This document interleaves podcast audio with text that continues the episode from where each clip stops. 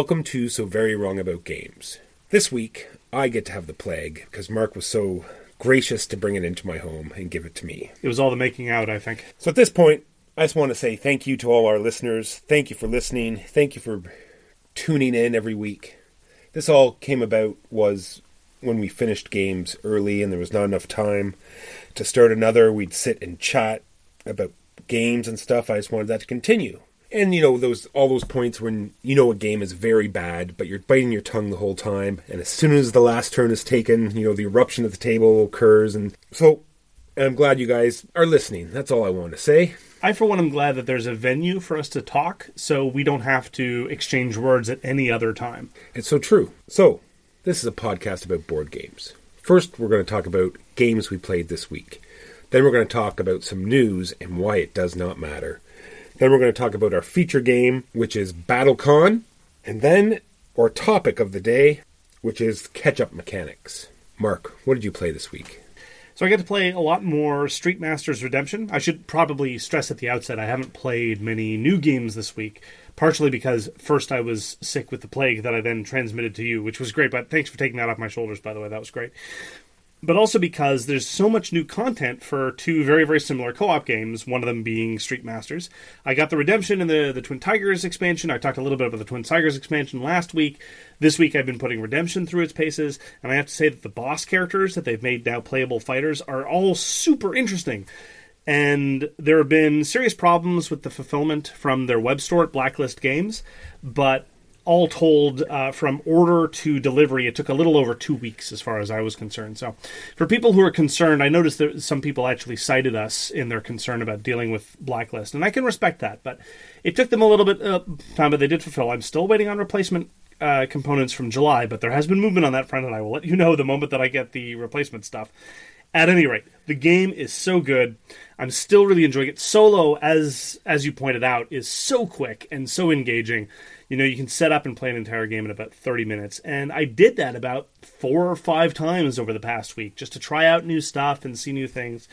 And just the the way that the very very very simple low maintenance spatial aspect of the game works out. I frequently commented in games like Assault on Doomrock, even a little bit on Too Many Bones, that I really, really appreciate how they abstract away the spatial element. So it's very unusual for me to appreciate that a game took what could have been a static affair and introduced a spatial aspect for it to work so well. But I've praised Street Masters enough. It's uh, a really solid experience, and the quicker the quicker you can get it out, the better. Sometimes it can drag a little bit with more players, but definitely with a low player count, it's it's it's all for the good. And the new expansions have been keeping up the high level of quality. There's going to be another Kickstarter in October for a new product called Aftershock with a kind of strange post apocalyptic tone. I don't know about that, but thematically, Street Masters doesn't do a whole lot for me, but mechanically, it gets a lot right, so I've really been enjoying my subsequent plays of Street Masters. We've been getting Sentinels of the Multiverse to the table a lot lately because of the new stuff and also because I had like a self-imposed block on it for like the last two years. I'm not sure when I put myself into it, whether it was when the expansion was announced or when the Kickstarter finished, or it doesn't really matter. But now, can we talk about that for half a second? Because I've been thinking about that too. I have the same process. If I know, if I have a game, even if I adore it, right, and I know that an expansion is coming out. I won't play it until the expansion is in my hands, and I have no idea why. Yeah, no, I do the exact same thing. It, well, I don't know. It's maybe because you don't want to you know overplay it and not be maybe it also builds the excitement right you know the anticipation because so, we've talked about this before in Kickstarters that the anticipation of how much the Kickstarter is going to get, the anticipation of watching all the funding goals get hit, and then you know the how you know they send you updates, and then the shipping notice comes, and then it's just this constant buildup, and not playing the game might be just part of that, right? Is the, you know you know building up the tension even more. Maybe I, I'm not very susceptible to that kind of tension. I don't enjoy it. I wish I could. Turn, I, I should feel like ninety percent of the time after I read an update, I wish I hadn't been bothered it's kind of like a weird opportunity cost. It's like I'm spending this time with this product that in many ways is incomplete.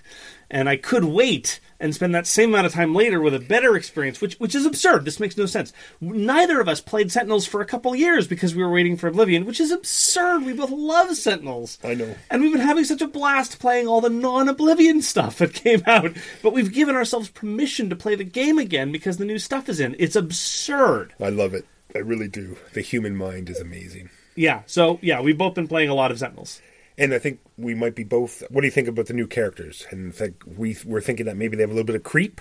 What are your thoughts on this so far? On the one hand, I agree with you, and uh, particularly the character that you've devoted the most attention to, Lifeline, seems to be capable of amazing feats of nonsense at great cost, but overall manageable. But on the other hand, let's not forget that the base game, the first set, included such characters as Wraith Legacy and Tempest, who are arguably three of the most lunatic overpowered characters anyway. So I think that the crazy levels of imbalance between incredibly powerful to borderline useless has existed in Sentinels from the beginning because it's worth reiterating it's an incredibly dumb game that we love to play. So I don't know if there's power creep to be honest. And also I like I'm going to compare it a little bit to Spirit Island as in the fact that we really like to challenge ourselves like you like you sometimes we take certain characters to hinder ourselves and go against more powerful bosses to you know beat us down just like in you know spirit island where we ramp it up to a ridiculous thing just to get you know destroyed. You know what i mean? It's like this odd thing you know trying to overcome overwhelming odds. In that respect, I will grant you that there's a similarity between just Sentinels just and in that nothing about gameplay nothing Yeah. about just just the fact that you know it, it's you're able to totally modify so many different things in order to make it harder I, I will say this though, especially since I've, as I say, I've been spending the entire week playing a lot of Street Masters and a lot of Sentinels, and in both of our reviews of those two games, we stressed their similarities to each other. And when playing Street Masters, I really feel the absence of the fleshed out world. And when playing Sentinels, I wish I had the choices that I did in Street Masters. In Street Masters, there are just so many more choices to be had, and in Sentinels, the universe is just so compelling. In an ideal universe, as I've said before, Street Masters would have been what Sentinel Tactics was. You know, it would be the Sentinels game with minis on a board. Uh, but unfortunately, we have the Sentinel Tactics that we have, which is, you know, better left forgotten. And indeed, Greater Than Games seems to have officially abandoned the product line in, in, in a large sense.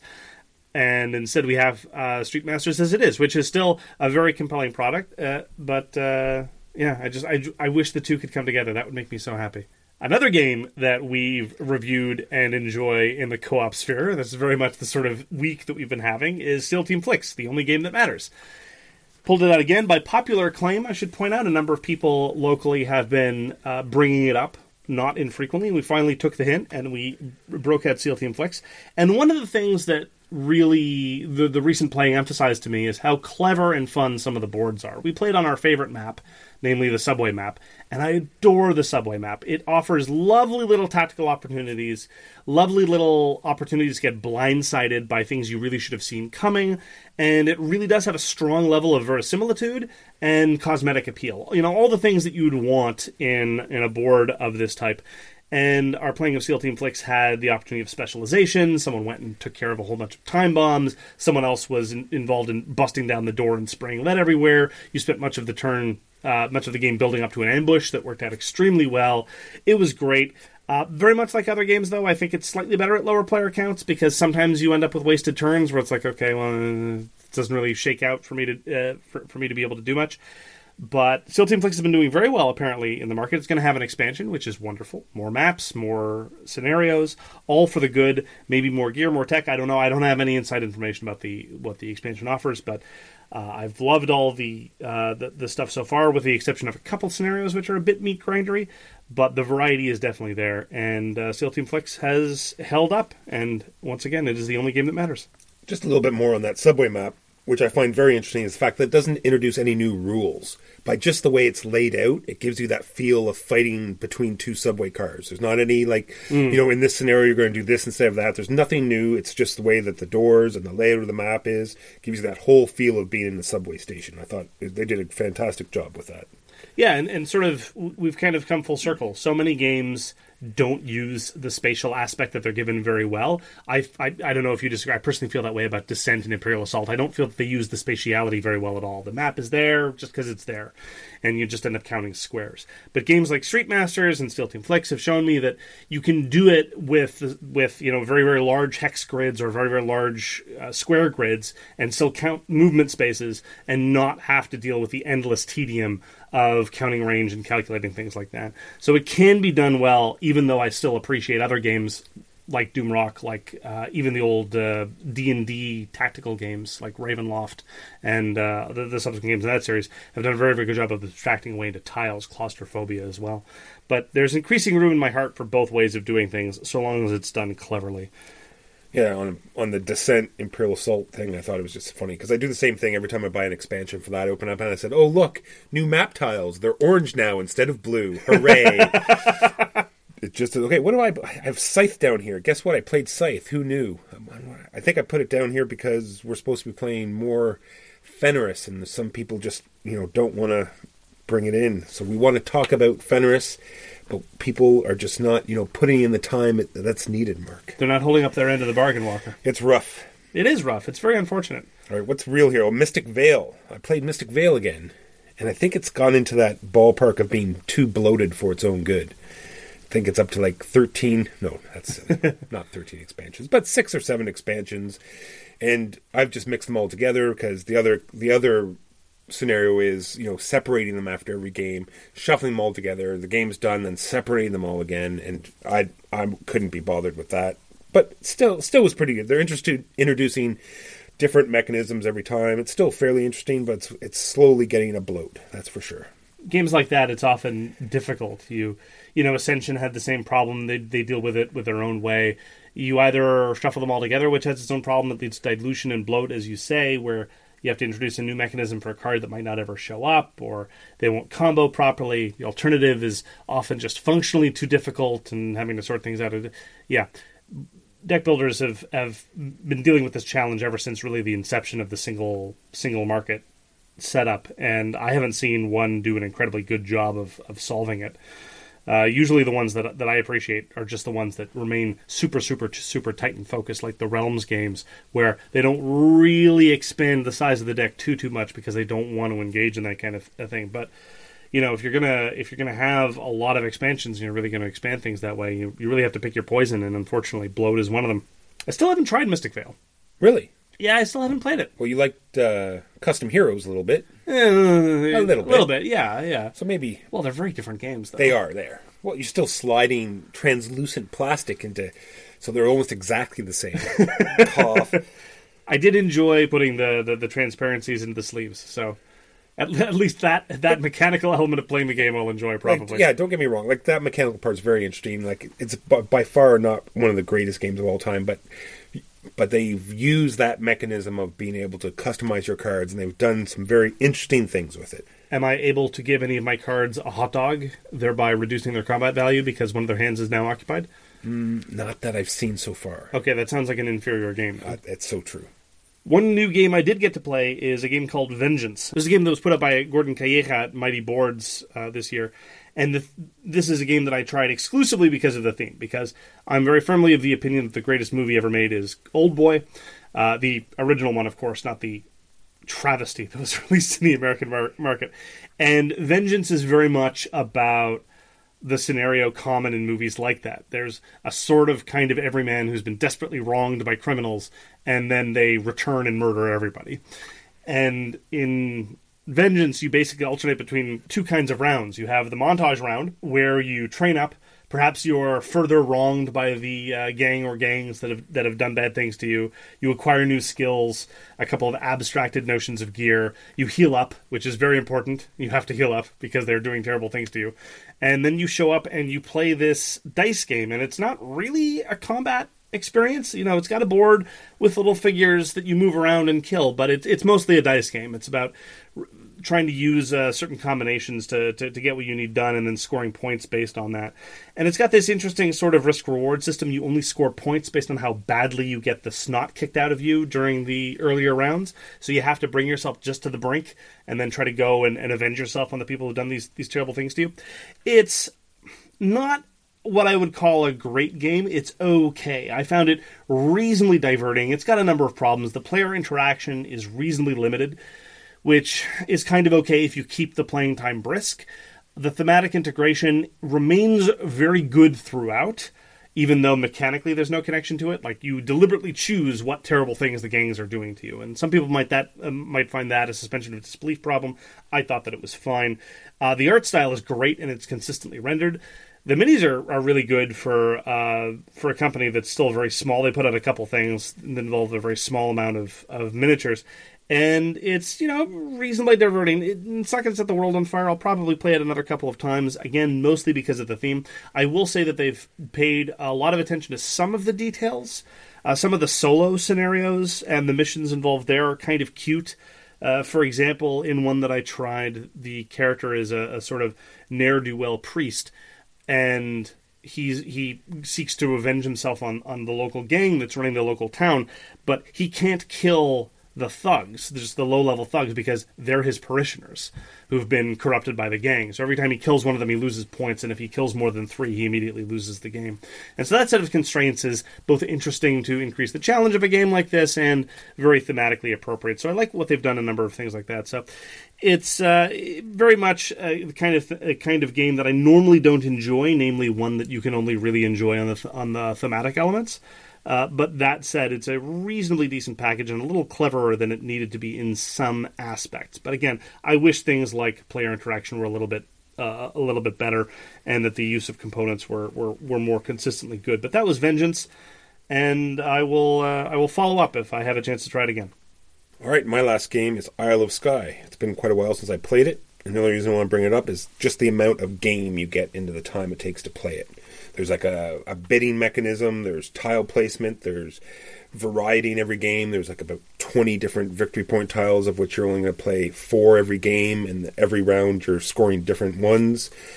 I just think it's an all around great package, and there's an expansion out I definitely want to try Isle of Skye. So now on to the news and why it doesn't matter. What do you have in the news for us, Walker? Well, I want to start off with it might be a discussion. I don't know. Maybe you have no opinion or don't care. It's about Mississippi Queen they're good. It's going to be reprinted.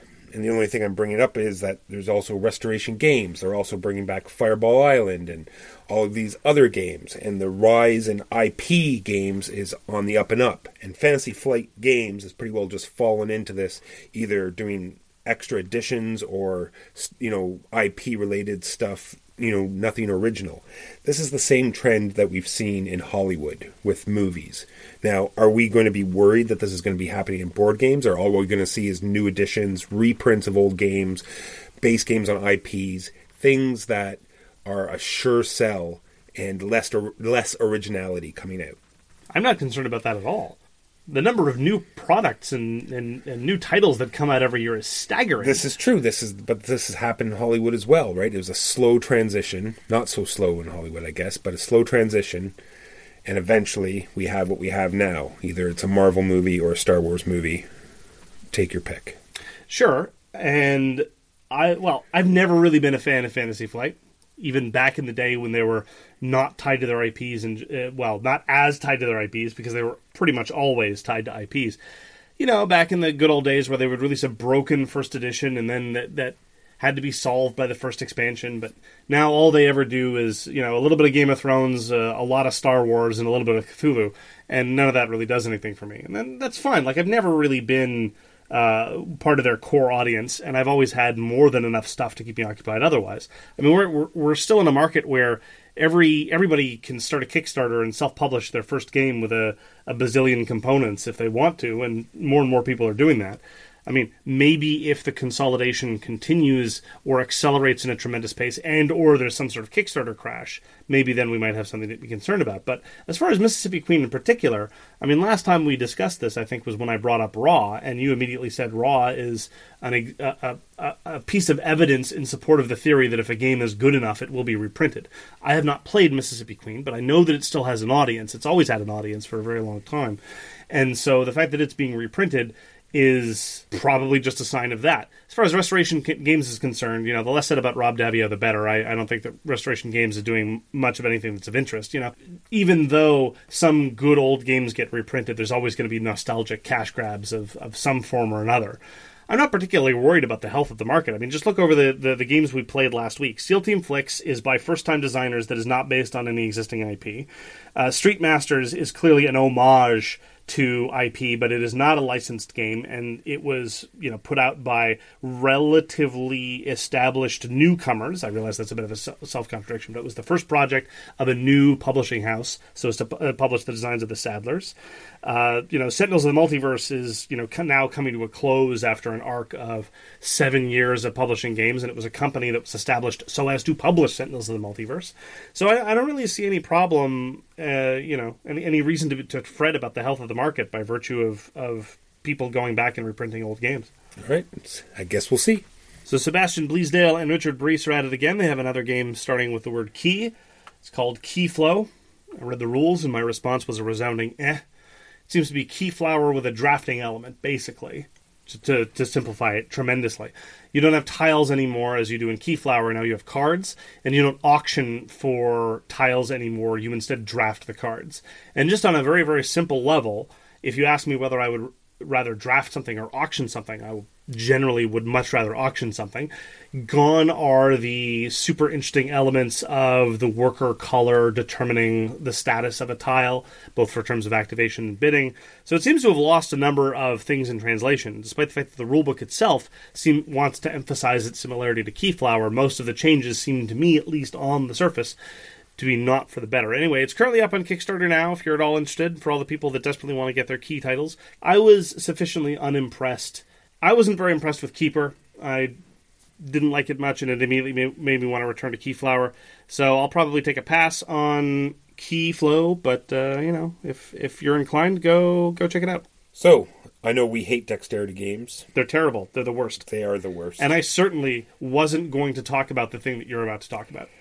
New dexterity game from Pretzel Games because they make terrible dexterity games. The worst. They're so the ugly they're and awful. they're badly constructed and we hate them. Yeah, we hate them so much. This one is called Men at Work, and it looks equally terrible. And I will not play it, nor will I buy it. Certainly not. I will definitely not pre-order it the moment that I'm able to. So yes, yeah. Men honestly, work. Men at Work, it looks amazing. These girders with you place workers on them, it looks fantastic. They even have like little hard hats, and it looks just amazing and fun. I can't wait. We're both huge, huge fans of junk art. I am a huge fan of Flick 'em Up Dead of Winter. I'm less of a huge fan of the base Flick 'em Up. I think the scenarios are uneven, but even even it was a delight. It was a delightful game and had beautiful components. So I'm very very much looking forward to Men at Work and uh, seeing what Pretzel Games has for us next. Monolith Arena. It's from Portal Games because Portal Games needs a two-player skirmish battle game like everybody else apparently.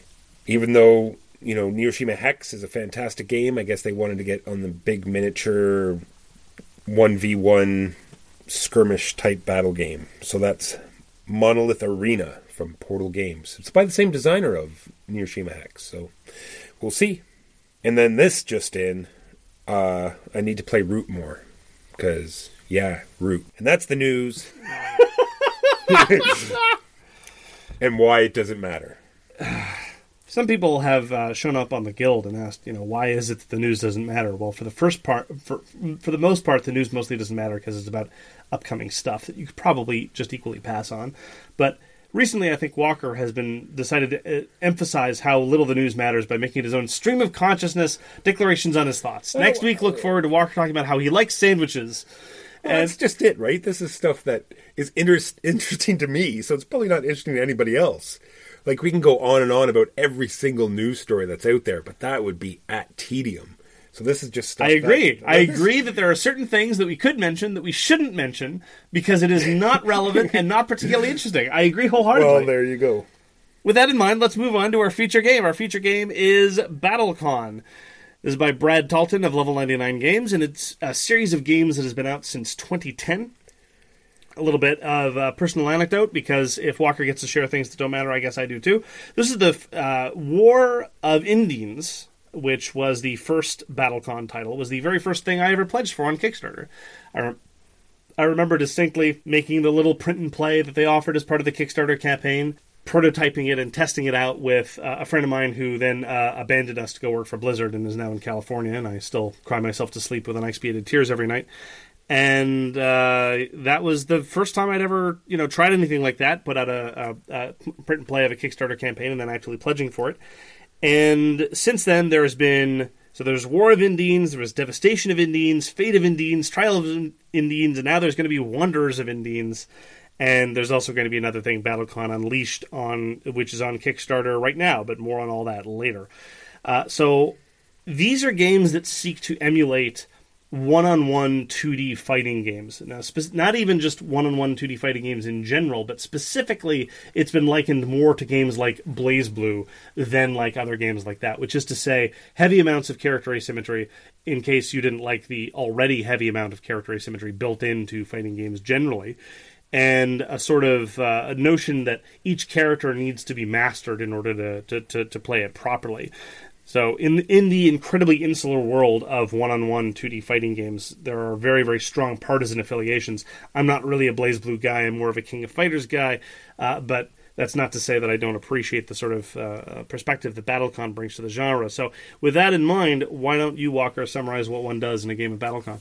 Will do. So in BattleCon, first you're going to do is pick any number of over 80 characters there are now, and every character comes with a base set of cards that are the same for every single of these 80 characters, and then they're unique cards. And during the game, you're going to play one of each of these, even though there's a, a unique regular card as well. But anyway, it takes two cards to form an attack. So you place your your stand-ups on the board, and then you pick two of the cards, which might as well be at random, because you have no idea what your opponent's going to play, and then you reveal them. And then there's a priority, and you better win, because if you lose priority, you're going to get hit. And if you're hit, then you're stunned and your attack doesn't go off. But that's even if you're in range. Maybe you're out of range and it doesn't matter anyway. All this leads to building up some focus so you can do your special ability. And when that comes around, hey, you might be out of range as well, or you might be stunned, so that doesn't come off either. But you've seen that the guy has built up his focus, so you know that the special ability is coming, so it doesn't go off, and now it's out of your hand forever. You don't get to do it and that's BattleCon. okay, wait, wait, wait, sorry, sorry. Before, let, let, let's just evaluate your claims on the face of them, right? So you say that the attack that you put out doesn't matter; it might as well No. be at random. No, No, no, no. no, no. Let, let, let, let's let's stick to what you said here, right? No, no, this is all in jest. Like we've talked about this before. It's No, but I just like to point out that your jest is is even insofar as it's a veiled, jokey critique, it's inconsistent on its face because the first thing you say is that your attacks don't matter, and then you, in order to demonstrate how your attacks don't matter, you point out that your opponent knows what you're about to do and is thereby able to counter what you're able to do. Therefore, nothing you does matter. well, that was only for the special ability because you have to build up focus equal to your life. So when you see your opponent has a whole bunch of focus and they're and they're low on on health, you you, you sort of know that the, that their big finisher might be coming. So you know. Anyway, that being said, that was all in jest because in reality, uh, they have great reference cards that tell you what each character does, and it's what we talked about. It's an anticipation of what your of what your opponent's going to do. It's seeing what range you're at at the beginning of the turn. It's seen because at the beginning of the game you discard four of your cards, like two of each set, and so you know what your opponent doesn't have in his hand, what he hasn't played already, and it's just sort of trying What he to- or she hasn't what played. he or she hasn't played already, and so it's anticipating what uh, what they're going to play and doing it that way. So let's talk about this anticipation aspect because I think there's a lot to be a lot to unpack here, but one of them is indeed the anticipation aspect because there's another game that seeks to emulate one-on-one fighting games that relies almost exclusively on this anticipation aspect, and that's Yomi. Have you ever played Yomi? I have not played Yomi either. So Yomi is in the universe of elaborated rock paper scissors, much, much, much, much, much closer to just rock paper scissors. There are attacks which beat throws. There are throws that beat blocks, and there are blocks that beat attacks. And that's more or less it. You got a random hand of cards. You play something face down. They're both revealed, and you know everything works in that rock paper scissors way. And you know there's more to Yomi, and I realize that Yomi has its fans. But one of the things that I didn't really enjoy much about Yomi is really it is just about that anticipatory element. There's precious little else you can do to sort of leverage a situation where you're not able to anticipate what what someone else is doing, and couple that with a random card throughput. I was never in a position where I really felt like I had much control. BattleCon, on the other hand, it's first of all, it's not just a simple tripartite. There's there's more of a it, there are five attacks and they kind of interact with each other in a variety of ways. So a drive or a strike will beat a shot. A shot will beat a burst or a grasp. A grasp will beat a drive or a strike. Stuff like that. And much of this actually is precisely as you say about range. The the term in, in competitive fighting games is about playing footsie and hit confirm, about being able to make sure that you're able to, to get in range to, to, to do what you're trying to do. And Battlecon I think does a great, great job of doing that because as you say, you have a reference card that details what the opponent's able to do. And actually, when you take a step back, and this is one of the things that Battlecon I think is not particularly good at doing, it, it doesn't really encourage you in a lot of ways to take that step back, uh, at least for me, to consider what's going on. If you, I, I, would have, I would have liked it in some of the tutorials if they'd said, "All right, look at your opponent's discard pile," because as you say in the discard pile, there are going to be two sets of attacks that are out, and then look at the reference card and just do the combinatorics and realize there's only one of three styles that an opponent can be playing because that's all that's left. Everything else is, is locked away in a discard pile, so they can play one of three styles. So go and take the five seconds necessary on the summary card to read what those three styles do. Just remind yourself, what are the parameters going on? And then look at the range and say, okay, well, what are they in range to do? What might, might be willing to do that? And that's when really the depth starts to reveal itself and starts to and starts to go further. Why is it that I know why I'm not able to do this, at least it's it's mostly because I'm intellectually lazy. Uh, but as a relatively new new player uh, who has complained that that everything he did didn't matter, uh, w- was it the case that you thought that this effort was impossible, or you just weren't inclined to do it? I think it's it might be just this. We cycle through games. I have multiple reasons. Maybe we cycle through too many games. I don't want to put in the effort to learn this game that much. So maybe I don't want to learn every character because every character is so different. Maybe I don't want to, you know, invest that much time into this game. It could be because it is emulating a fighting game, which is supposed to be quick, fast action. You have no idea what your opponent's doing. You just have to quickly react and do what you can. Maybe you know you just want to keep simulating that feel of the game. And you don't play one-on-one fighters, do you? No. Well, this is this has taught me. Like I have a list of of anticipation games here that I do enjoy. Over the past three months, I've played quite a few uh, fighting games, and I found that they are just totally not my thing. I I I have some uh, ways to. I'm going to compare this to Sakura Arms a little bit later, but it, I'm biased in this in this review just because I've just learned that these this is just not my thing. Sure. So like games like Game of Thrones, where you're anticipating what battle card they're going to play, or Kemet, same sort of thing. You're anticipating which battle cards are going to play and rectifying that way. Or have you ever played Raptor? I have. Raptors very much you know you can see what they've already played you're anticipating you're trying to outplay your opponent. I like all of those games. I have nothing wrong with that.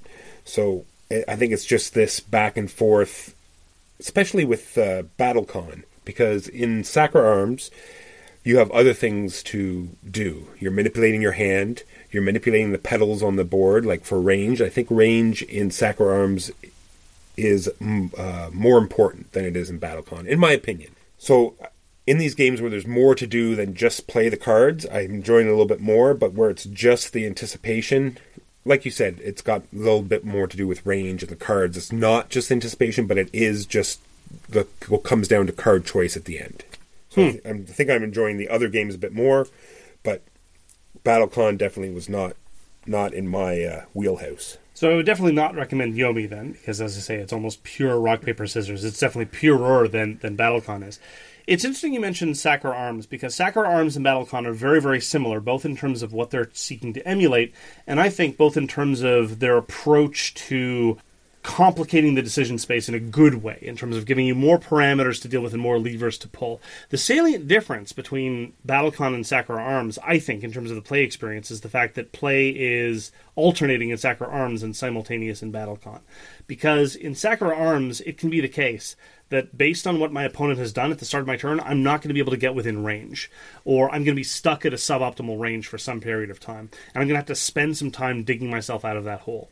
And structurally speaking, that could be the exact same game state that exists in BattleCon. The difference is that in BattleCon, if you're not conscious of what's going on, all that you know is that round by round things get re- get revealed and your attacks miss. Because in Sakura Arms, if you're not within range, you don't play the attack and nothing happens. And so you know that nothing is going to happen. Whereas in BattleCon, sometimes you either take a calculated risk, thinking, well, it's not likely that they're going to do this thing, but if they do, I really want to whap them one good. Or you might expect a, a, certain effect to go off and it doesn't because it was preempted by something else. And so that sensation of not knowing at the time that when the cards are revealed can be intensely frustrating. And I completely respect the fact that some people don't appreciate it. Have I? Does that make yeah, sense? no, that's all. All makes sense to me. And I think just just to further address some of Walker's misgivings, uh, just to summarize them, the two things that I have listed here for two of the biggest obstacles to enjoying BattleCon is number one is if you're easily frustrated, BattleCon can be an intensely frustrating experience. Whether or not your opponent is much more skilled than you are, if it's the case that several of your attacks in a row don't connect and don't land, it can be it can be very easy to feel that the game is stacked against you. If you spend 3 consecutive rounds, 3 or 4 consecutive rounds where none of your attacks work and lots of characters work that way, where you can expect not to hit anybody for that, either because you were stunned or because you're out of range or because whatever, then it can be intensely frustrating and as somebody who's really bad at BattleCon, I'm really bad at BattleCon. I am super bad at BattleCon. I've been playing it for eight years. I'm really bad at BattleCon. It's one of the few games where I'm able to consistently lose and consistently have my attacks thwarted, and I don't get frustrated. In part because, I guess, by help in part because I'm used to it, but in part because I love just manipulating the levers and seeing how and why my opponents have outsmarted me. The second thing, though, that I, I, I have listed here is that it's really going to test your expectations of, of accessibility because BattleCon has a relatively approachable rule set. It's not the simplest game in the world, but it's not going to take you a half hour to explain the rules. But every character has levels of understanding in order to maximize your ability to use them. And on top of that, every character you fight against has levels of understanding that you need to know in order to pl- fight against them. And so, given those, there's a lot of ability to feel overwhelmed or that things are random because you're unable to process all the data that's going on, or you're not able to appreciate the follow-on effects of everything that you're doing. Let's pause there just for a moment and talk more about the characters. So I hit pause on the recording. No, don't hit No? pause. No. Okay. Did you, did you hit pause? No, I didn't. I didn't hit. I don't. I don't know how this works. Okay, sweet. I shout into the can, Walker. That's all I do. Sweet. All right. So about the characters, the what they do, Are you listening, God? what they do, what they do with just cards and a few tokens to make all of these characters so different is amazing. And I think it is one reason why, even though I dislike BattleCon, why I will play it a few more times because this is why I enjoy playing new games all the time, just to see how they manipulate mechanics and the way that, like I said, they do this with just you know was it eight unique cards whatever it is. It's only like eight unique cards, and either some of them have tokens or some have a few extra cards. It's all just some unique little quirky thing they throw in with every character that makes them completely different than the rest, yet still relatively balanced with each other. And I think that's a fantastic part of this game. 80 characters. 80. More than 80, yeah. So let let me try to characterize it this way because there are three levels of play as far as I'm concerned. And a lot of people who talk about BattleCon don't really address it in, the, in these ways. I think mostly because the people who talk about BattleCon are the enthusiasts, and BattleCon can very much become almost like a lifestyle game. You know, the people who really have sought to master their individual character and who've really mastered enough other characters so that, you know, they know the setups, they know the matchups, they're able to really see things boiled down to their essentials. So there's the first level of play where you're just doing everything as a one off. Every new round is a new little tactical puzzle where the only bits that you know how to manipulate are your own attacks. And you just try to figure, well, this seems like it might work based on how things are now. Let's see how this works. And you put out the attack, and maybe it works and maybe it doesn't.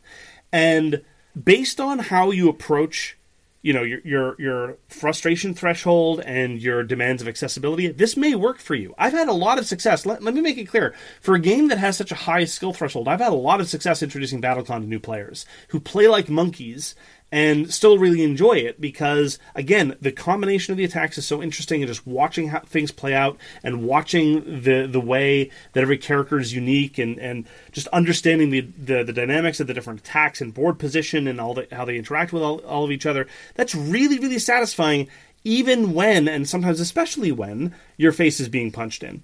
And I'd like to stress, despite the fact that I've been I haven't been playing BattleCon a huge amount because two player games are kind of hard to get to the table sometimes, especially when and if Walker doesn't like them. But I'm still at that first level just trying to one off everything a lot of the time.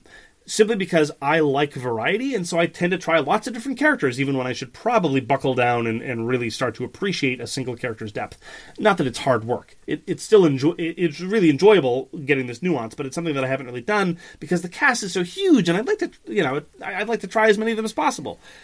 The second level of mastery of BattleCon, and these are of course very crude categories, is when you know your own fighter cold. When you know your own abilities of the person you're playing and you really, really know how to how to exercise them.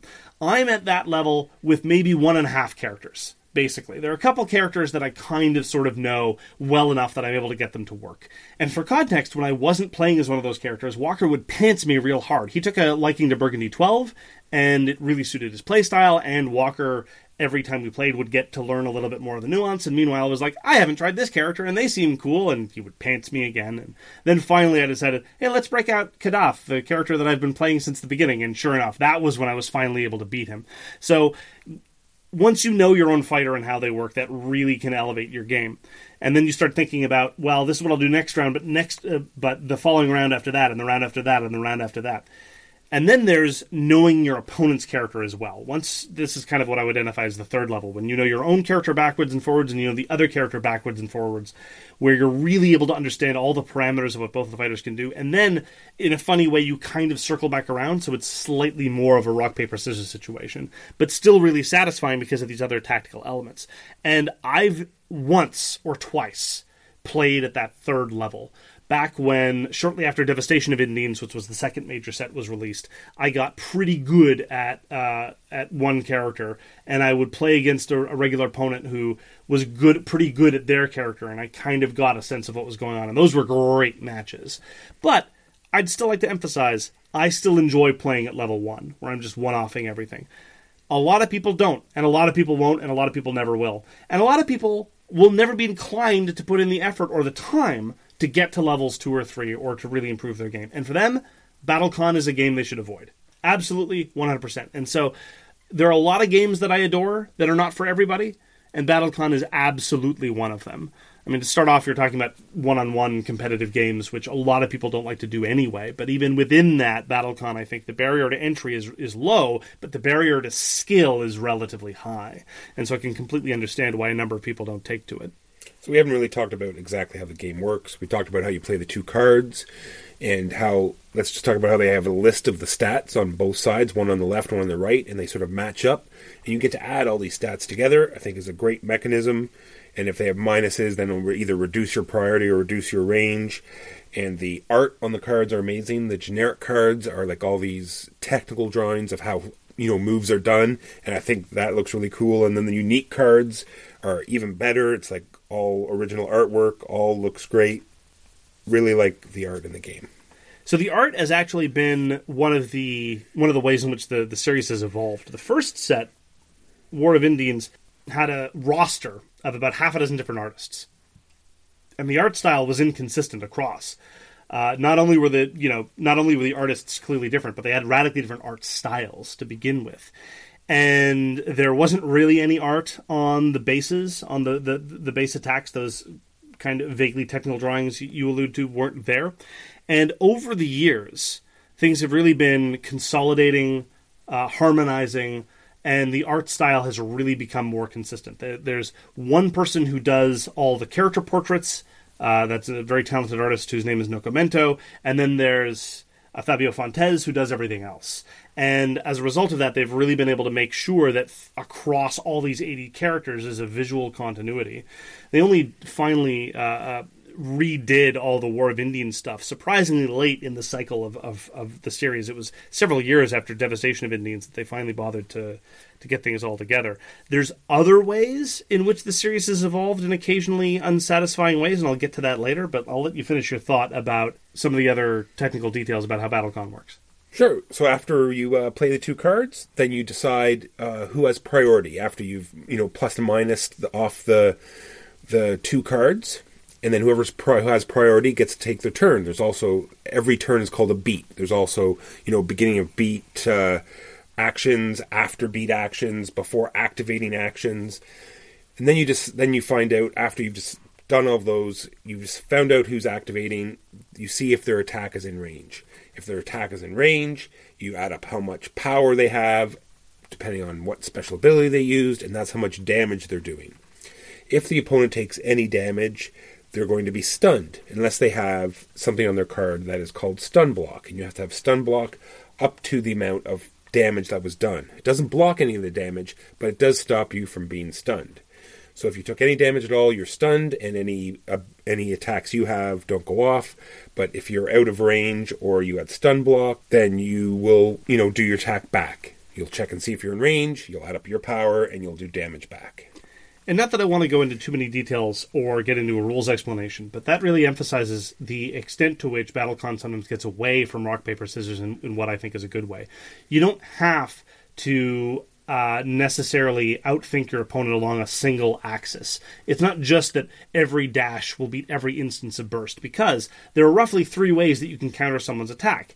And this is the, the, even this is being a very very blunt distillation of it different ways. You can either make sure that you're out of range when they attack. You can either hit them first and make sure that they're stunned, or you can make sure that you have enough stun guard and enough soak that they may hit you first, but when you hit them back, it will be much more effective.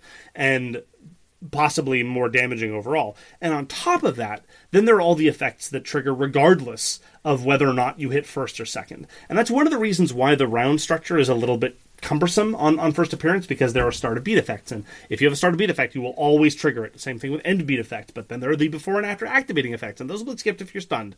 So you have to, you know, take that into account. And that is one of the ways in which the information opacity can really hit new players because you, you have to emphasize, like, oh yeah, this thing that on my card I still get to do even though you stunned me because it's an end of beat effect. And and or I want to do this before activating thing. I get to do this like well no I stunned you so you just have to sit there and get hit, which is not particularly satisfying. So I do think that this additional level of detail and nuance pays off both in terms of character asymmetry and in terms of different effects and and ways to to to pull the different levers to change the game state, but it can be intimidating on on first blush. So a number of other things have been changing over the years in BattleCon. So just to give a, a brief summary, because Walker is relatively new to the series, uh, Burst, which is one of the five fundamental attacks of the series, changed rather fundamentally. It got significantly boosted. It was very, very narrow for a while, and so they, they made it a little bit better. And then in the most recent set, Trials of Indines, they changed one of the original base attacks, Dash, to Dodge, and that now it works entirely differently. They both have the same effect. They both serve to basically let you roll out of danger and, and kind of cancel whatever attack that someone was was uh, going to issue to you if you do it properly. But they've they've changed it significantly. There's been by my count, several different versions of Force. Force powers either little boosts at the start of each round or your finisher, which Walker alluded to earlier. And Force has been done many different ways, many different times.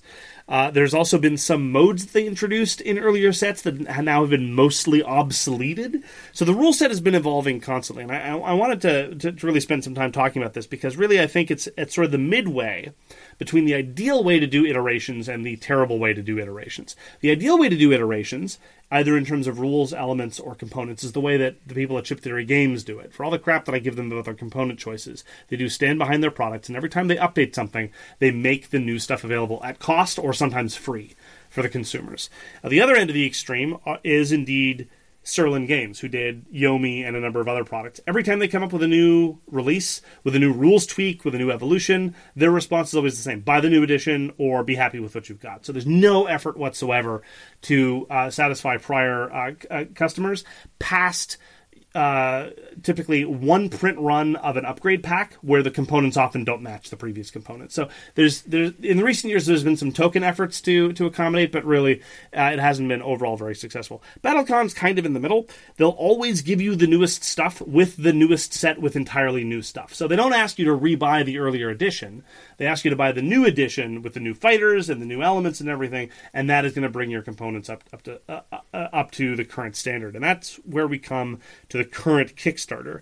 The current Kickstarter is for what they call BattleCon Unleashed, and this is it. It kind of give me uh, chills of recognition of, of deja vu from the OblivAeon uh, Kickstarter for for Sentinels of the Multiverse because they're going to have one huge box to hold everything.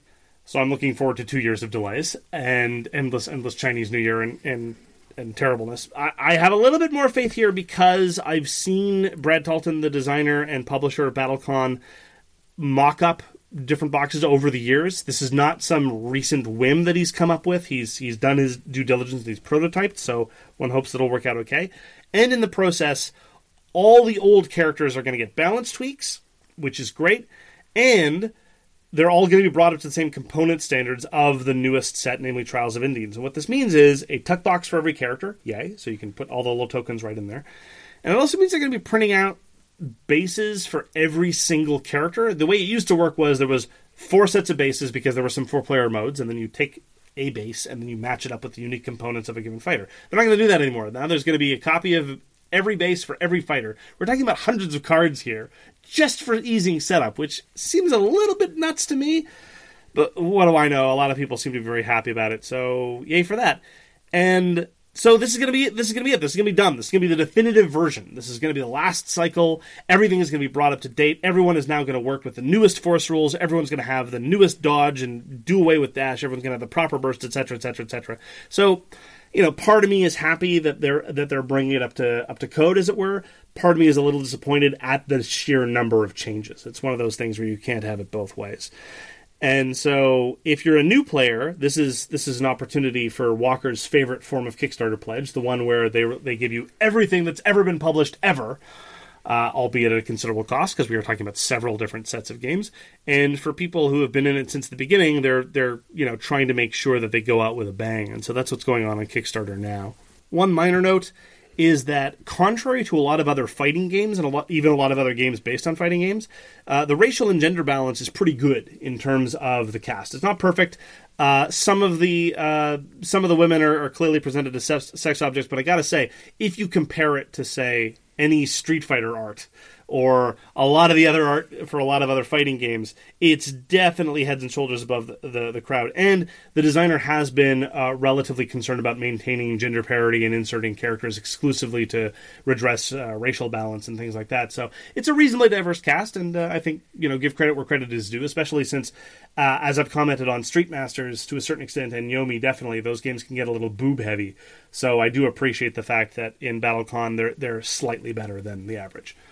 The only last thing I have to say is that if you are introducing new people to this game and you want to make sure you have, you know, hands up on them, you just have to look at what their speciality of their of their character is and make sure you just omit those particular base cards out of their deck and that way you'll have a much better chance at beating them. It is possible that Walker is alluding to a game where I accidentally forgot to give him a drive card and so uh, his character was unable to close for much of the match. I'm sure it was completely by accident. and that is a game that is called BattleCon. Now, I actually I didn't want to finish right there. I wanted I the one thing I wanted to ask was like if people have played other games, what other games like if what would make them like this game? What other games are like it? So if they've played these games, they might also like BattleCon. Well, as I've said, it, its closest competitor, I think, consists of a couple games we've already mentioned, namely Yomi and Sakura Arms. I think that it's similar to Yomi in that they're both seek to emulate certain kinds of fighting games, and they both have at their core a kind of rock paper scissors anticipatory mechanism. They both have simultaneous play, and there are a number of things you can do with your play to screw up your your opponent's play, and, and part of doing well is doing precisely that. All right. I prefer BattleCon because it's more elaborated, and we talked about Sakura Arms and the differences there. Uh, honestly, uh, I think that that uh, Sakura Arms and BattleCon are two very excellent iterations of the you know sort of card dueling battling genre. Although, in, to my mind, the king of that is still very much Blue Moon. But Blue Moon is very, very different. It's it's you know a Euro auction game rather than a more of a fighty game. So those are those are the kind of games that I would immediately situate it with. All right, that is BattleCon. Now on to the topic of the day, which is catch-up mechanics. What do we mean by catch-up mechanics? Walker. Yes, what, Mark. What do we mean by catch-up mechanics? Well, what I would say would be uh, mechanisms in the game or things that happen throughout the game that aid someone that is in last place or people that are behind to uh, make the game more interesting for them or to make the end of the game more exciting and intense. Yeah, because you don't want people to check out. The way the way that I identify it is the catch up mechanisms exist because the catch up mechanisms exist because we want everyone to be theoretically in contentions at all times, even at the end that is definitely a, a sort of baseline desire. It's not the necessarily the overriding desire because that can introduce problems in and of itself, and we'll talk a little bit about that over the course of the discussion. But you know, if, if you're entering the last half of the game or even the last third of the game, and it's clear that some number of players have no possibility of winning, you don't have to be hyper competitive to think that maybe the game is telling you that you have permission to sort of zone out and not take it seriously anymore. I suppose. I I don't think there should be such a thing in games. I also have here that in some cases it might also be just a balance issue that that during playtesting it was seen that some people get too far ahead and so they introduce these mechanisms in order to balance out you know problems in the game that they had. You mean that the catch up mechanism exists as a backstop for the fact that they're unable to properly balance the rest of the game? Exactly. I see. Interesting. Are there any designs where you think that happens? While they're playing Power Grid, they found that some people were getting too far ahead, so they said, "Well, let's make you know the winner bid first, and Yeah, the so- loser, you know, get their resources first. I, I, I do think we have to talk about Power Grid. Power Grid, when you talk about catch up mechanics, you have to talk about Power Grid. Because Power Grid, in many, many ways, and in several stages of the round, aggressively penalizes whoever is quote unquote winning. And that is one of the you know the, the most striking elements of playing Power Grid. What what is your impression of how it functions in a game like that? I, I, like I said, I don't like it at all ever. Like I said, I, sometimes I feel as though I think if someone is doing well and they're sort of penalized for doing that, it sort of negates the you know why would you want to do well when when you're only going to get penalized for it. Now that being said, there are some games I should have put examples for this, but there's some games You should have, yeah. Where well the rest of everything else is just actual games and Okay. actual things. Okay. but anyway this just this other tangent i thought of earlier there's there are some games where you manipulate that scoring. I can't come up with any in my hand but there are some games where the scoring threshold is usually very close. It's not very unbalancing and you sort of manipulate it in a way oh i'm going to come last this turn so i'll get these advantages. And so there's some very good designs that do it that way because it's you know it's even throughout the game. So, I will say this: I have seen many gamers. I don't think this is something you do often, but I think it's something you've done on occasion.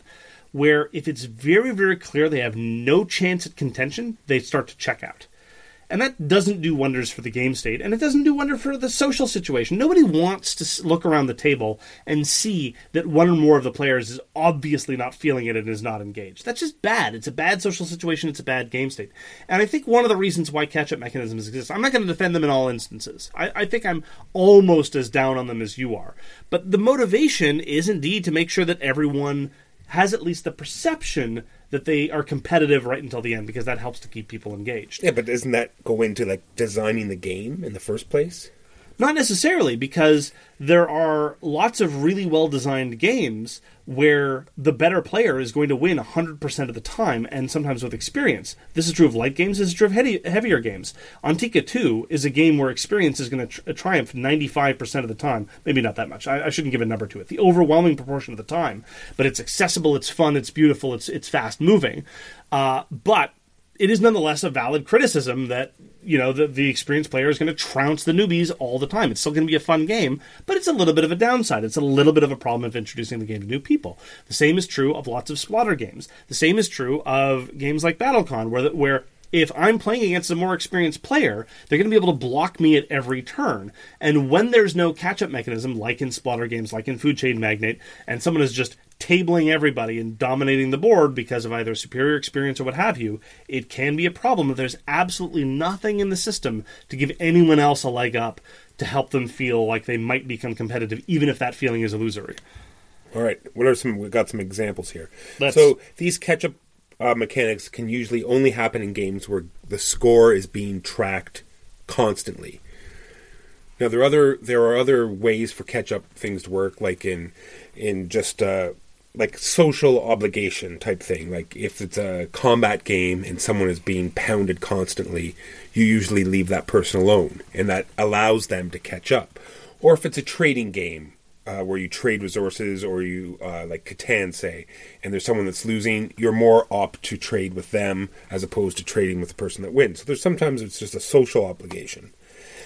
And then there are other ways they can do it is any game that has a stacking mechanism or a jumping mechanism. like in Great Western Trail, where no two trains can be in the same space. So the person that's behind can jump over and get ahead faster because they're behind. Or in uh, Castles of Burgundy, there's the turn mechanism, and as you move up, you will be stacked on top. So even though that other person got there first because you came from behind, you're now on the top, and now you're going to go before them. Or the honor system in Rising Sun. Or the honor system in Rising Sun. Yeah, I, I do like it when games. I think it serves two benefits. One of them is indeed it very organically serves as a catch up mechanism because they can jump ahead of the earlier players. It also prevents ties, and ties are often very unsatisfying. So that's two unsatisfying things you get for the price of one.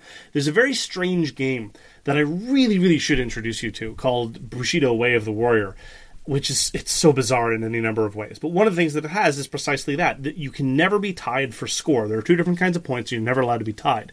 And what that does is it really changes the parameters of how you want to score and when. Because sometimes even a single point can now sometimes be worth three or four if people are stacked up in the right way. I'd never really thought of that as a catch-up mechanism, but you're absolutely right. It is a catch-up mechanism, and it's a really simple, elegant one to boot. And I really do. I've yet to encounter it in an unsatisfying way. All right, so the first one I didn't write down, but how about the game we just talked about in uh, in BattleCon? Uh, when you get down to a certain health, you start getting more focus tokens. So that could be a way to improve your, you know, ability to fight, your ability to do damage. So you're getting more wounded. Now you can do more powerful things. That's the other way that I. That's the other time when I really appreciate a catch-up mechanism because it can serve as a game accelerant. I actually really like game accelerants because they, they help feel can help contribute to a game feeling like it has an arc that we're that we're entering a new, more intense or deadly stage. So yeah, when you're at seven or fewer life instead of getting one force at the end of the turn in BattleCon, you get two, and it's kind of sort of a catch up mechanism, but it's also just a game accelerant. The same is true of uh, Imperial 2030. One of the innovations that 2030 introduced to the base game of Imperial is the weaker a nation is, the cheaper it is to force them along the rondel faster. And so what it did was it gave weaker, more less bankable powers a little bit more uh, nimbleness and a little bit more flexibility, and so it made them more appealing in that way. That's not that's less of a catch up mechanism and more of a catch up mechanism for the play the powers themselves rather than the players, but it still serves the same effect, and I really appreciate it when a game does it like that too. All right, next on the list I have Kemet. Whoever is in last place in Kemet gets to decide the turn order. Yeah, it's I find it really blunt in Kemet and not particularly satisfying. That's one of those catch up mechanisms where, well, if you're in last place, you get all the power. If you're in second to last place, you get nothing. Exactly. And turn order is so consequential there. Again, it's like power grid. As, as I was about to say, I really don't like it when it's really blunt, it's really obvious, and I also really, really hate it when it, the effect is so pronounced that you might spend a non trivial amount of the game thinking, how can I be in last place now? How can I that's what I mean. In Kemet, you can almost swing it because sometimes it's very close near the end, and you can just you know let all those shrines go at the end because you know next turn you're going to be you're going to be able to you know nominate the turn order and be able to take them all back and so maybe in, I think it's still too harsh, but maybe that's one of the cases where you manipulate the that mechanic to your favor. I don't like it when games give me strong incentives not to score points because I would rather take advantage of the the Benny. Ca- the, the, Benny, the catch up mechanism.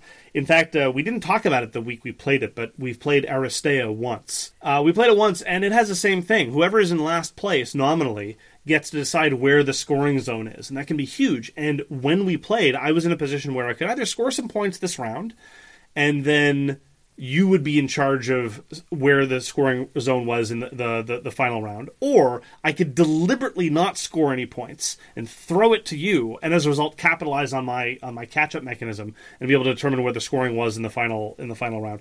And I, it's a legitimate game design element. I'm not going to say that the game designer should never do it. It's just not to my taste. There, it, it breaks thematic immersion to an extent, and it feels like I'm. It, it, it just feels dirty somehow.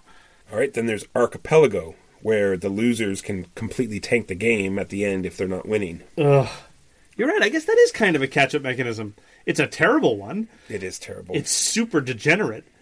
But yeah, that that's an example of that's kind of a, a, synthesis of, of the type of game you talked about before, where it's really about, for lack of a better term, table talk and diplomacy, where the winners have to try to convince the losers that they, it is in their interest for the game to continue, which is also a kind of degenerate uh, table state that I don't really en- enjoy.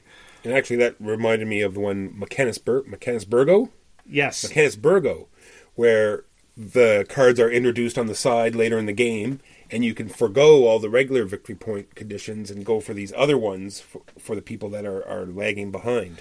Well, that was the, the specific scenario that ar- that arose in our playing was that there there's a deck of special victory victory conditions that sometimes relate to victory points and sometimes not, but it's certainly not just as blunt as whoever has the most points. The one that came up by chance happened to be the one where you can declare yourself to be an enemy to the entire city and go off and, and, and try to pound everybody. But what it does is it encourages you to stay flexible and, and realize that even if you don't necessarily have the most points, you might be able to leverage your assets to go and do something else based on how these special victories come up. And in Mechanisburgo, I think it works reasonably well. In a game that is often not particularly mechanic mechanically sophisticated or not particularly, shall we say, elegant at all, it is a reasonably simple way of making sure that everyone knows that they need to be able to be prepared to take advantage of opportunities as they show up. And I guess at the end of the day, that's what catch up mechanisms are just ways of encouraging people uh, at their best, ways of encouraging people to keep their eyes open for the opportunities that might arise later, even though they may not be winning now. These is this is all bringing up other games that aren't even on my list. How about Root? Now that that the the vagabond can team up with the person in the lowest with the lowest victory points, and then suddenly you know start assisting them, and they can win together. Yeah, I've, I've actually, you know, now that you mentioned, I've never been in a game of Root where that happened. No, but that is definitely, I th- in my opinion, a catch-up mechanism. I don't know that I've ever it's ever influenced my player, and I've certainly never heard anyone else invoke that. But you're right; it, it could serve to to do that. And then I've already talked about Isle of Skye earlier. In Isle of Skye, uh, you get an income at the beginning of every turn, and then later on in the game, you get money based on how many people are ahead of you on the scoring track. Yeah, stuff like that when it's subtle, when it's just a little thing. Uh, you know, as subtle often as the differing amount of money you get based on initial turn order. Just a little bit of extra income here and there. There, I definitely don't mind it, especially if you don't feel like you're being penalized for being in first, and or as I say, you're never really in a position where you'd rather be in last place by virtue of how crippling the turn order advantage is. All right, I'm taking all these. I'm just going to keep going on my list. Go for it, man. Go for it. So, have you read the Starfarers of Catan rulebook again? Yes. So they have a catch-up mechanism as well, where they allow players below a certain number of victory points to draw free random charity resources. That's usually, if anything, that's kind of the opposite. It's more like giving everyone a leg up at the start rather than after people started beating them. But you're right. If you if you're lagging for longer than the rest of the table, you will still be able to benefit from that charity for longer than than than other people will. Then we have this. Uh, what is this game called? Scythe. Never heard of Scythe. Never heard of it. In Scythe, you know, I was thinking about how it has to have a catch-up mechanic. 'cause that's everything. It does in a way too. If you think about it, that if you are in a losing battle and you know you're going to lose, you can you get a free battle card out of it as long as you wager something. So that's something to assist you later on in the game. So it is essentially a catch-up mechanic. I don't know that I'd agree with that because it's a tactic that winning players often employ as well. You can be in first place or last place. It's just an element of a fight. If you know that the fight is hopeless, or if you want to be able to cycle through your battle cards, it's just a small benny for being on the losing end of a fight. I don't know that I'd call it a catch-up mechanism. Well, it is. It is a benefit for losing. That's true. Well, losing a particular exchange over the course of the game, not for being in a losing position overall. Tis true. All right, Caylus.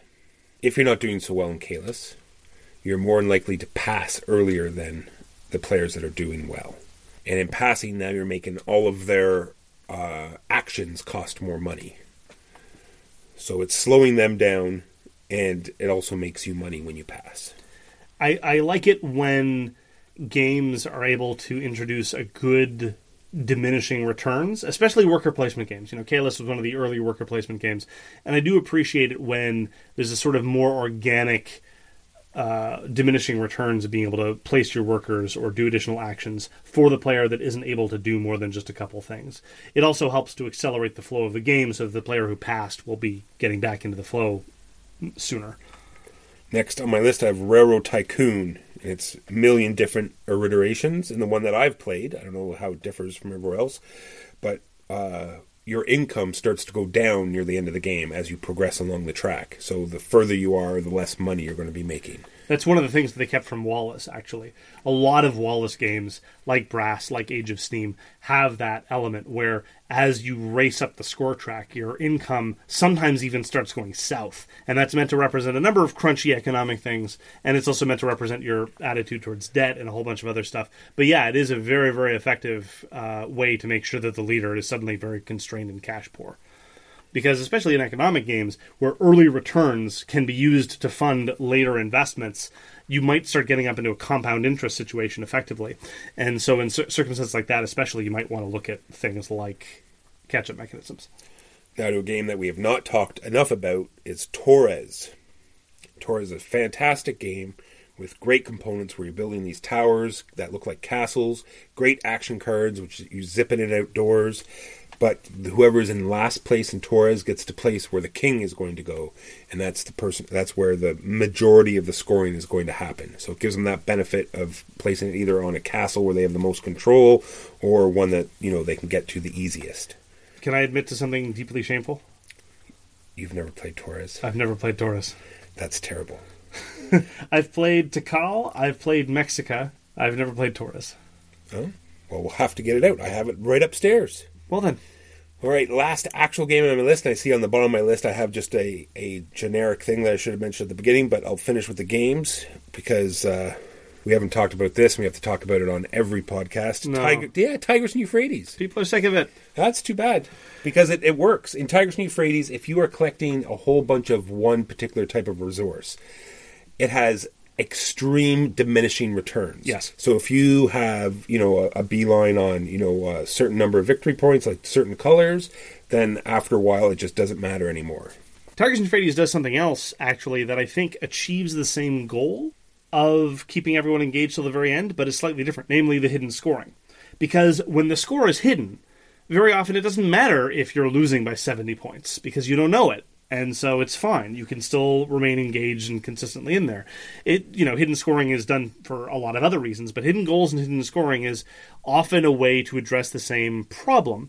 Uh, this is true of any game where where at the uh, where at the end you might reveal additional points. Now, obviously, your favorite game of all time, Bunny Kingdom, can do this to an uh, to an excessive amount. I still haven't played Bunny Kingdom either. I should really try that. Yeah, I, am so curious, uh, but you know, a little bit of hidden goals or even a little bit of hidden scoring is often enough that you don't even need any catch up mechanisms unless you can introduce them organically. As I said, there are a couple instances where I appreciate them when they're organic, when they serve as game accelerants. The whole no ties and skipping thing, I think, can, can really do it nicely. But when it's more blunt, I tend to prefer if there were other ways to solve it. Although, of course, you can't always do the more sophisticated ones in every game, and sometimes you can't have hidden scoring at all. So sometimes you do end up with really good games with blunt catch-up me- mechanisms. And I think the one we both like, that we both agree is super blunt, is probably Kemet. Yes, and on the on the topic of blunt, the last note that I made at the end here was event cards. When games have event cards, and the title and the the text will say the person with the highest score yeah. gets this slap in the face well and or the person with the lowest score gets this exciting new Benny that is one of the most blunt ways as well for a catch up mechanic to work yeah event cards are usually if they're completely outside a player's control you know they just come off a, a top of a deck you know one of the reasons why i'm surprised I'm a little bit surprised you like Orléans so much is precisely because it has these just random events at the start of every round, which it's is markedly less clean than than a lot of other things in the design. I, I just I, very rarely is it the case that I think that that a random event card at the top of every round really adds to the game. True, uh, but that falls into the the category as if you play it often enough, you know these events are, and it's not so random because it's because you know these events are coming. Like it's the same events almost every game. Now that they have the the new events, you know, it's going to be changed up a little bit, but they're graduated and, and you know they're coming, so you can sort of prepare for them. I'm not saying it's a huge problem in Orléans. Oh, no, don't get me wrong. No, but I had to jump in in defense just, just because. sure, I find it striking actually when a game works despite not having any of the tools to deal with any of these problems. One that comes to mind is El Grande. It doesn't have any hidden scoring and it doesn't have any catch up mechanisms at all. It's just, and it doesn't even really have any built in table talk or negotiation. It's just the game is so fluid and dynamic. And the ability for uh, people behind to catch up through clever play is such that it really doesn't need it. And it's it's really striking when a game is, is able to do that without any of those little tricks. Because again, I think that hidden scoring and hidden goals are little tricks to just ease out the play experience. Sometimes the less well designed game is the better play experience. Now, there are exceptions, of course. Tigers and Freddy's is the best designed game ever made and is the best play, player experience ever made. But, uh, you know, things like that. So I think it's fair to say that overall, whenever possible, we would prefer that it doesn't have catch-up mechanisms. And if it does, if it is going to have a catch-up mechanism, we would rather it be a little bit subtle and uh, more organic to the game state, rather than something very, very clear at a stage in the game or several stages of the game where it's like, okay, you're in first place. Here's your punch in the face.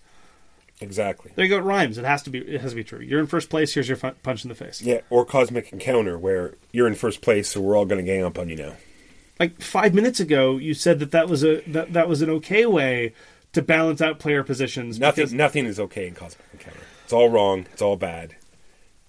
Thank you very much for joining us for So Very Wrong About Games. If you'd like to get in touch with us, you can reach Walker via his email justrolledadice at gmail.com. That's J U S T R O L L D A D I C E at gmail.com. You can reach me, Mark Bigney, on Twitter at The Games You Like. For more public discussion, you can find the So Very Wrong About Games Facebook page, or you can check out our Board Game Geek Guild, which is guild number 3236. We read everything you send us, and we will get back to you if we can. Thanks again very much for tuning in, and we hope to see you again soon. See you next week. You've been listening to So Very Wrong About Games, produced by Michael Walker and edited by Mark Bigney. Special thanks goes to What Does It Eat for generously allowing us to use their most excellent song FOS as our theme.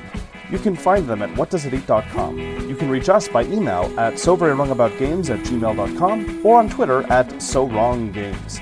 Thanks very much, see you next time, and always, try to be right, but remember you are so very wrong. You know how to book flights and hotels. All you're missing is a tool to plan the travel experiences you'll have once you arrive. That's why you need Viator. Book guided tours, activities, excursions, and more in one place to make your trip truly unforgettable. Viator has over 300,000 travel experiences to choose from. Everything from simple tours to extreme adventures and all the niche, interesting stuff in between. So you can plan something that everyone you're traveling with will enjoy. Real traveler reviews give the inside scoop from people who've already been on the experiences you're considering. So you can plan with confidence. Free cancellation helps you plan for the unexpected, and 24 7 customer support means you can travel worry free. Download the Viator app now and use code Viator10 for 10% off your first booking in the app. Find travel experiences for you. Do more with Viator.